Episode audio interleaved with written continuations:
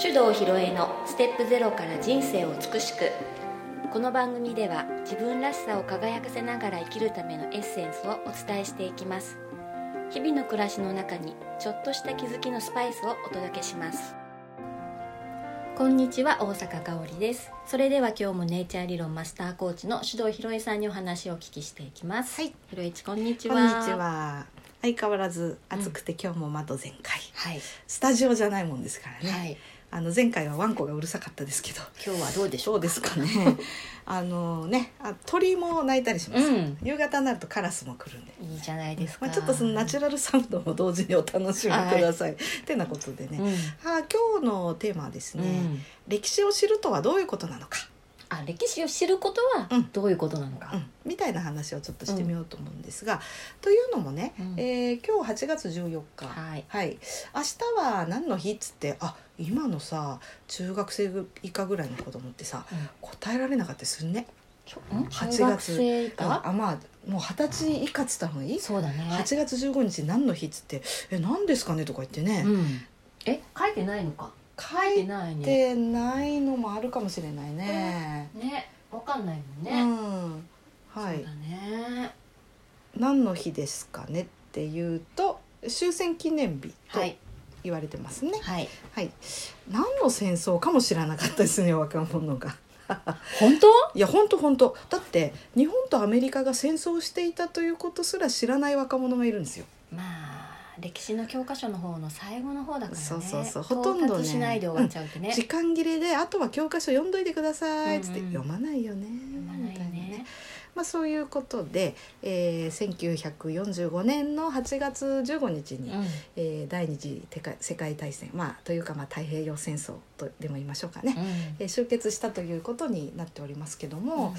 ーんと8月になるとね、まあ、そんなんで戦争を題材にしたドラマとかやたら入るよね。入るよね、うんあのねあのジブリの「蛍のお墓」毎年入ったりとかねいろいろしますよね。うんまあ、毎年切り口変えていろんな話題が出てきますがあの当然ながら、まあ、戦争っていうのはね最もやってはいけないことなんで、まあ、あってはならないことというのは大前提としてあるわけですけど捉え方っていうのはうん本当に、あの世代によっても違うし、うん受けてきた教育によってガラッと変わってしまいますよね。うんでまあそんなわけで今日はそのたまたまねその戦争っていうのを目にする機会が多いので歴史ってどういうふうに勉強するといいのかなとか うんそういう話をちょっと広一的に はい、話してみようかなとうん、思っていおるわ願いけしで。ますす。でねその例えば第二次世界大戦の話をしますと、うーんドラマでも映画でも大半が、まあ、悲惨な話えー、辛い苦しい厳しい話ほとんどですけれども中でもあのーまあ例を言うとその南京大虐殺であるとか、えー韓国の従軍慰安婦問題とか、うんあと今非常にね問題になってる徴用工問題ももうね、あのなんか日本は外国に侵略して悪いことしてたといううんふうに理解している日本人がかなり多いというね。で例えばその南方の方にね進出しましたよね。はい、あれなぜ行ったかといったら要するに、えー、と石油の補給をの経路を断たれたらもう生活が成り立たないわけででそのために拠点を抑えに行ったわけで、うんえー別に侵略したわけじゃないんだけどそうなんだよね、うんだけどあの誤解してる人が多いんだよね。うんうんなんか外国だとねうんよく植民地化ってよくしたから、うんまあちょっとねうんいろいろその後問題が起きてたりしたけど、そうねいわゆる帝国主義だよね、うん自分とこの領土を拡大して、うんまあ飛び地に自分の国を作っちゃうっていうね、でそこの住民を隷属させてこき使うっていう、うんまあ、いわゆる植民地のやり方だけど、日本はさそういうこと全くしてないっていううこん、とさ、そうだよ知らない人多いんだよねねね。そうかもうん、ね そうそうそうで案外かおりんはさ、うんあのまともな、ねうん理解をしていたんですごい良かったって思ったんだあけどそっかそっかそれはなんか行ってきて分かった感じなんそでうしそょうか海外でね、うんこうちょっと旅行した時に、うんうんまあ、南東南アジア行った時に、ん日本人っていうことが分かると、うんあー日本人って歓迎されることが多かったから、うんうんなんでかなと思って話を聞くと、うん例えば台湾だったら、その日本人がねって、衛生面をねこういう教えてくれたから、うん綺麗な街にねってなったんだよとうか、んインドネシアだったらわあ日本人ありがたいみたいな、うんうんこれは何なんだろうと思ったんだよね。そうでやっぱりねそういうふうにびっくりしたりする人多いんだけど、でもやってきたことっていうのはやはり日本ってさその江戸の時時代からやっぱりこう綺麗な街並みとかね、整然とした都市計画とか得意なわけだようんね。であの人々が仲良く例えばこう、ね、江戸なんて超リサイクル都市だったわけだから、うんそういうものも非常に長けててでそういう知恵を、まあ、現地の人々に教えてあげて、えーより彼らの生活が豊かになるように、っんていうことをしたのは非常にたくさんあったわけ。うんしかもあの欧米列強の植民地支配から解放してくれたっていう部分もあって、そういう意味で日本人に対する感謝を持ってる人っていうのはすごく多いんだよね。うんうんでその中国と韓国だけが 日本人を恨みに思っているかのような過剰な報道で大部分作られてるとこがあると思うんだけどね。うんでこれはそういうまああの全くなかったわけじゃないと思うけどその今教科書に歴史の教科書に書かれてるほどのことだったのかってちょっと疑わしいよね。うんうんまあ、そういう感じなのであのやっぱり教科書に書かれてることだけが真実だと思わない方がいいんじゃないかというね、ううんんことはありますよ。うそうだねん、でやっぱりその日本は、まあ、例えば、まあ、原爆の被害ってことで言ったら一方的にこうやられた的なうん表現になるし海外でやった悪いことは日本人は大変申し訳ないことをした的なね。うんどっちに行ってもちょっと極端なんだよ、はい、うん、だけど戦争ってさどっちかが徹底的に悪いっていうことって多分究極はないと思ってんだよね。うんでその前回もちょっとね信念対立の話したけどやっぱり寄って立つ価値基準が違ってたりするとね、それはどこまで行っても解決しなくて最終的に戦争になってしまったっていうこともあると思うので。あまりこう完全懲悪型のね あの思想でものを見ない方がいいだろうなっていうのはあるんだよね。でね私息子が中学生ぐらいの時だったかなドキッとしたことがあったんだけど、その、まあ、中国とのいろいろないさかいとか、まあ、報道されているものを見たりだとか、学校で習った歴史の知識を彼なりに総合して言った発言だとは思うんだけど、うん中国って悪い国だよねって言ったんだよね。あえってなって、うんいやちょっと待ちなと、まあ、確かにこういう歴史上の、まあ、いさかいはあったし中国人でもこういう行動をする人いるけど中国人が全員嫌なやつで悪いやつだって言い切れるっていう話ーね。うん、で国なんていうのはそもそも実態がないわけで例えばそこにいる中国人を見て行いが悪いと本当に中国人ってさとかってねうんで10羽一かくくりに言っちゃったりするわうんけだ、でそういうことじゃないでしょっていうので話したのすごい記憶に残ってんだようね、んあだからこれ本当によっぽど気をつけないといけないなっていうのは感じたんですがでもあの家庭でさそういうことが話題に上ることってほとんどないと思ううのんね、なあの一番は多分私もそうだけど親がそのき聞かれたことに正確に答えられる自信がなくてね、うんそういう話題避けたりとかするってこともあるよねそうだねうんだからそこはね私、まあ、素直に言っていいと思うんだよねあそういうの習ったんだねってお母さんもちょっとよくわからないから一緒に勉強しようかでいいと思うんだけどさ、そういう感じでやっぱり、まあ、あの何かとねあの第二次世界大戦中の話を目にするこの8月だからこそちょっとその歴史の見方っていうのをね考えてみたらいいかなと思うんだよね。ねでこれはあのいろんな人がいろんなとこで言ってる話なんだけど、やっぱりその戦争終わった後、えー、と GHQ がね、うんまあ、日本をしばらくの間統治してた時に、教育改革っていうのが行われて、まあ、今の教育制度の元が作られてきたわけなんだけど、あのよくね教科書に墨を塗らされたっていうのはねドラマとかでも出てくるじゃないですか。うん戦前に使ってた要は軍国主義はい的なものっていうのを墨塗りさせたっていうのはねよく出てくると思うんだけどあの愛国主義と,、えー、と軍国主義をごっちゃにしてる部分も気になるわけです、あそこは私。私もすごく気になる、うん、でうん自分の国を守るとか、うん国を誇りに思うっていうことを言った瞬間に、それは軍国主義教育だみたいうんなね、なんか君が代日の丸問題とか、うん すぐなっちゃってね、うんえちょっと待ってなんだよね、うんやっぱり自分が属してる国とかこあの日本人としてのアイデンティティみたいなものをちゃんと持つことはすごい重要なんだけど、うんなんかタブー視されちゃってる感うんう、覚んうんそれがやっぱりすごく気になるかな。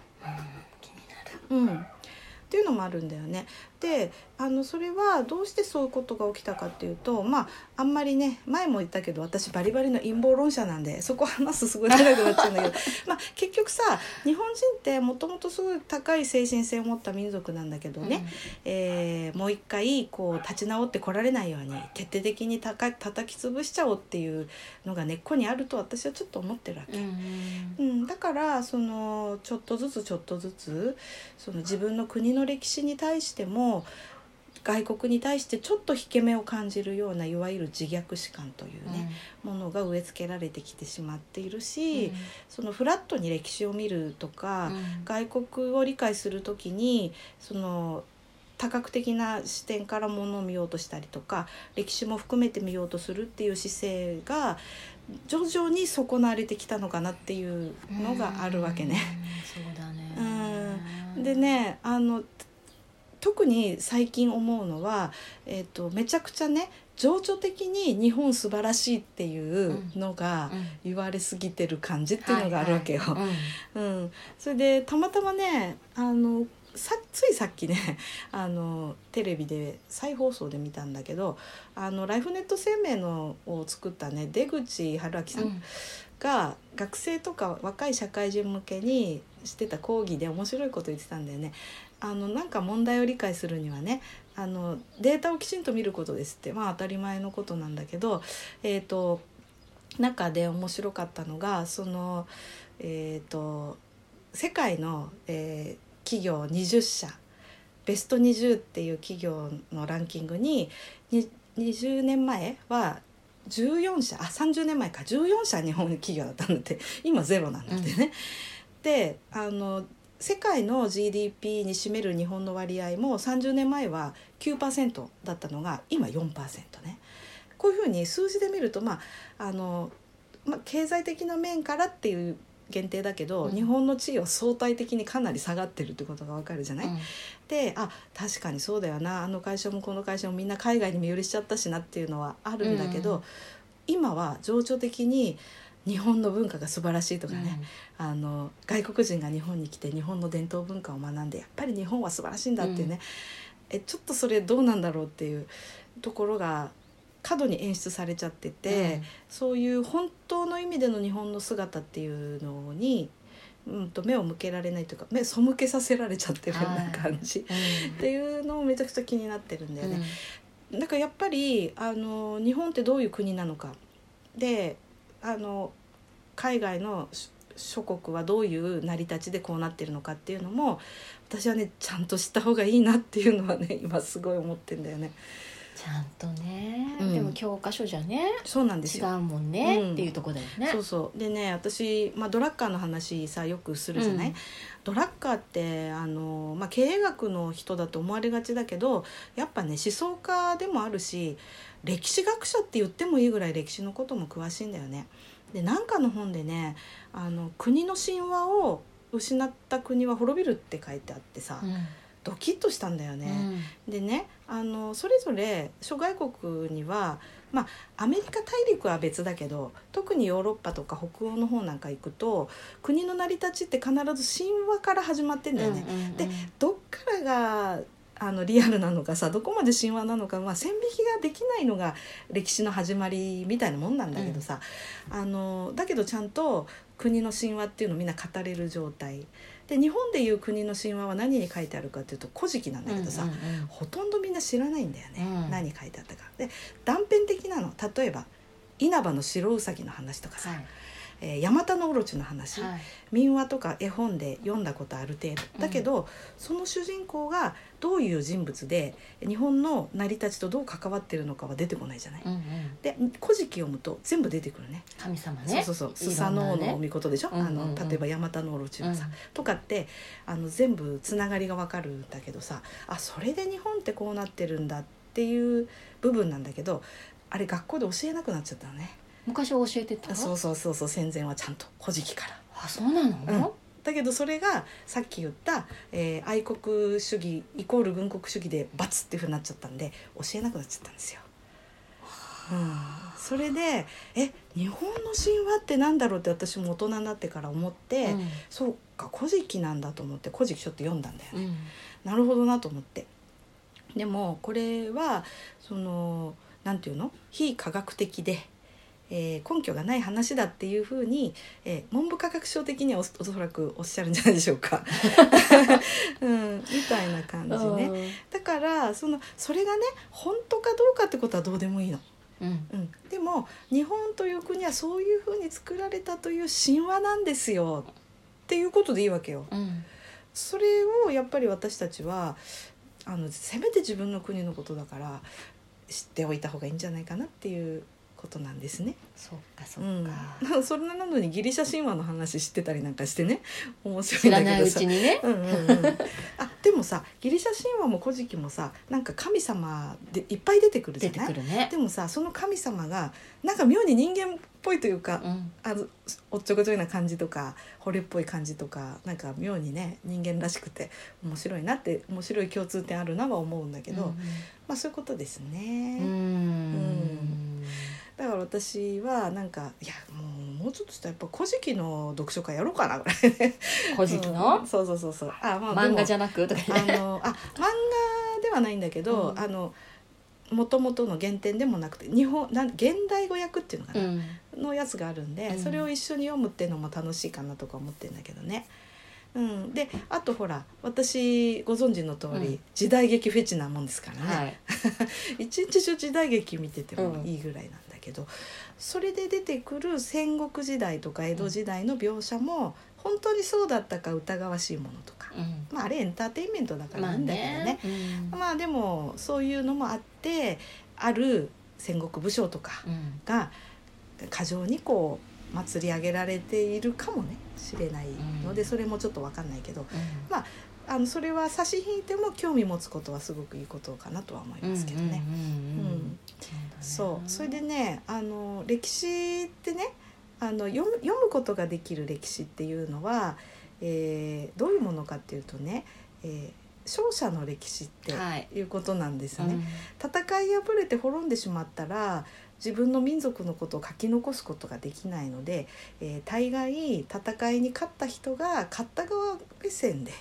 えー書き残しているのが歴史だということをうん認識しつつ読まないといけないとそういですうねねことなんですね。はういん、ということはもし可能なのであれば両側からの文献を当たった方がより正確だよね。それを探 してうんうんでもねそこまではなかなか難しいと思うんだけど、あのーできればえっ、となんていうのかな日本史と世界史って分かれてるじゃない日本の教育で、うんうんあれがちょっとやっぱり変なわけだ、うん、あのもちろん自分自国の歴史をみっちり学んで他は参考程度にって言うんでもいいと思うんだけどねあの100歩譲ってそれでもいいとするならばせめて、えー同じ時時代っていうのをこう輪切りにしてこの頃海外ではこうだったんだなっていうのをこうちょっとこう想像しながら学ぶっていうふうにしていくといいと思うんだよね。ね例えばクラシック音楽なんかはさ私も好きでよく聞くけれどもそうですねモーツァルトが活躍してた時代っていうのは日本でいうと何時代ですかねうん古典だから、うん古典音楽でしょうんこれね江戸時代ですよ。江戸時代かええ 江戸時代かこういうセンスねうんうんうんっていうふうに考えていくとまあ何でもいいの音楽好きな人はそれでもいいし絵が好きな人は絵画うんとうんか彫刻でもいいしね。そううだねん、あ建物とかでもいいけど、あこれが建てられたこ頃日本はこういう雰囲気だったんだとかねうんうんそういうこう横串を通したものの見方っていうのもやった方がいいかなと思って。そうかそうか、うんうん、そうするとやっとその世界が立体的にあの見えてくると思うし、あその時代の人ってこういうこと考えてたのかなっていうのが、あの自分事として理解しやすくなると思うんだよね。うんうんうんでそれでねあの、まあ、なかなかみんな本読む時間もないじゃないですか。はい今ね超おすすめなうんポッドキャストがそれかなと思あっそうてそう今そうそうあのー偶然ねその聞いてハマっちゃって、もう今や移動中のお楽しみなんだけど「古典ラジオ」っていうポッドキャストがめちゃくちゃ面白くってね、興味ある人は「古典ラジオカタカナ」で検索してみてください、なんか宣伝しちゃってるみたいで本当だねあれだけどいやでもね向こうの方がリスナーすごく多くてえっ、とねポえっ、とポスポッドキャスト・オブ・ジ・イヤうん、うんーの1位だったってあ去年一位、うん、言ってたよへーだからそれぐらい人気なんだけどあの深井龍之介さんっていう人がまああらゆる歴史のことを話してる番組なんだけどすごいのその人ね株式会社古典っていう歴史サービスの会社作っちゃったっていうね 歴史が好きすぎて。うんうんで毎回ねテーマが人物とかあの出来事にフォーカスして例えばアレキサンダー大王の話とか、えー現状三蔵法師の話とかっていうふうに、えー、い大体一つのこうテーマで4回ぐらいの感じでやってるんだけどすっごい細かいとこまで調べてるんだよね。うん、それとめちゃくちゃ論理的だし、えー、とどっちにも偏ってない感じっていうのかうな。ん教科書ではこういううふうに書かれてますけど実際のところ文献を当たるとこういう感じのようなんですってことを言ってくれるんだよね。んうんそれで私のうん学校で習った歴史知識をだいぶ修正していただいた部分もあります。あらうん多分1回ずつの放送ごとに相当な文献読んでるんじゃないかなっていう雰囲気、でもねあのその人がすごくいいこと言ってたの、まあ、その人はベンチャー企業の、まあ、社長でねうんうんまだ若いんだけど会社勤めしたけどうまくいかなくて辞めちゃって最終的に自分の会社を起こして今やってる人なんだけどやっぱりねあの経営してるとうーんなんかいろんなトラブルに見舞われるじゃない。うんであーもうダメだって思った時にでも三蔵法師だったらどう思うかなとか ねあーそういうふうに思うんだって。へーそしたらいやなんとかなるはずだって歴史を学ぶってそういうことなんですよねって言ってたの。やっぱりその具体的に直面してる現象は違っても原理が似てるとか似たようなシチュエーション大体トラブルってそのお金とか人とかさそういうことが多いじゃない、うんでそれに対してその1,000年前の人がどういうふうに乗り切ったのかっていうのを知っているといやできるんじゃないかって思えるってね。うーん面すご白いいなこの人と思ったけどでも確かにその同じことって繰り返すし、あの本質をたどっていくと同じような仕組みの問題っていうのは世の中にもう山のようにあって、う自分のことしか見えてないと一大事でもうこれで死ぬかもしれないだけど歴史を知るってことはあらゆる時代のあらゆる国のあらゆる人物の経験を自分も追体験してるような感じになるから、ものすごくさそういう問題解決のための参考になるんだなっていうのが分かった気がするね。へーそういう見方ねうん、すごいなと思った、ううんんだからなんかこうまあ本当にね小説みたいなもんでもいいと思うんだよね三国志にはまってもいいし私が一時期はまっていたように坂の上の雲にどっぷりはまってもいいと 思うでそれはねうんうんあの美化されてたり脚色されてる部分はあったとしてもでもその時代の人がこういう難局をどうやって乗り切ったのかっていうのを知るっていうのってねなんかわかんないけど生きる力をもらうような感覚ってあるのよ。うーんいやちょっとなんか読んでみようかな、そう何でもいいと思う、うん人物にフォーカスされたものでもいいし、えー、と国とかね、うんそういうのでもいいと思うただあのぜひやってもらえるといいなと思うのは一つの事柄に対してねあのある一つの文献を鵜呑みにするんじゃなくて、違う人の書いた違うものも合わせ読みするとか、えーいろんな考え方を合わせて自分のものにしていくっていうふうにするとよりいいんじゃないかと思うな。わかりましたうよ、ん、まあでもやっぱり何人か私はその歴史上のさ、うん人物でこの人すごいなって思う人やっぱり何人かいるんだけど、うんなんかそその人だったらどういうふうにやるかなとかやっぱ考えることあるもんうね、んそっか、うんそこまでなったこと ないうんなんかファンになったらいいんじゃないそう 誰か の。誰かのね、うんいやちょっと作るかなじゃあ、うんうんうん、そうなんうでん、すよ、まあそういうことをみんなもやってみると面白いよってそういうです話ね、うんせっかくのねこういう時期ですからね、そううそんう、うんあのさっきちょっと話したね「ライフネット生命」作った出口さんねえー、と今まで読破した本の数ね1万5,000冊だってすごい 月に40冊読んでたことあるって言ってたよ普通にサラリーマンしながらへえだからやっぱり本を読む特に歴史過去の歴史が書かれた本を読むっていうのはその時代の人と対話できるっていうすごいことだようんね、うんタイムマシンですよ、はいうん、そうですねあちょっと私もねちょっと本を読むってこと最近軽んじてたなと思っうんうてん反省したけどね、まあそんな感じかな ね歴史を知るってうん、ちょっと私は新たな発見でしたうね、ん、昔から言うじゃないですか「温故知新」ってねそうでしたね、うん、古きを温め新しきを知るですよだから新しい課題に向き合う時にね絶対に過去の人の知見っていうのがね自分の身になることがあると思、はいううん、そんな感覚で歴史を読むと楽しいと思うので、はいはい、何か読んでみます、うんその時は報告しますはいはねい、はい、あなんかそういう読んで面白かった本の紹介する回とかも楽しそうだね。そうですねうん、ということで皆さんからもはいこんな本読んだらいいよなんていう話もはい聞けるとまたいいね。はい、はいお待ちしてますので、はいそれでは今日はこの辺で、はいありがとうございあますりがとうございますこの番組では皆様からのご意見ご質問を募集しております番組ページにあるリクエストフォームからお送りくださいたくさんのお便りお待ちしております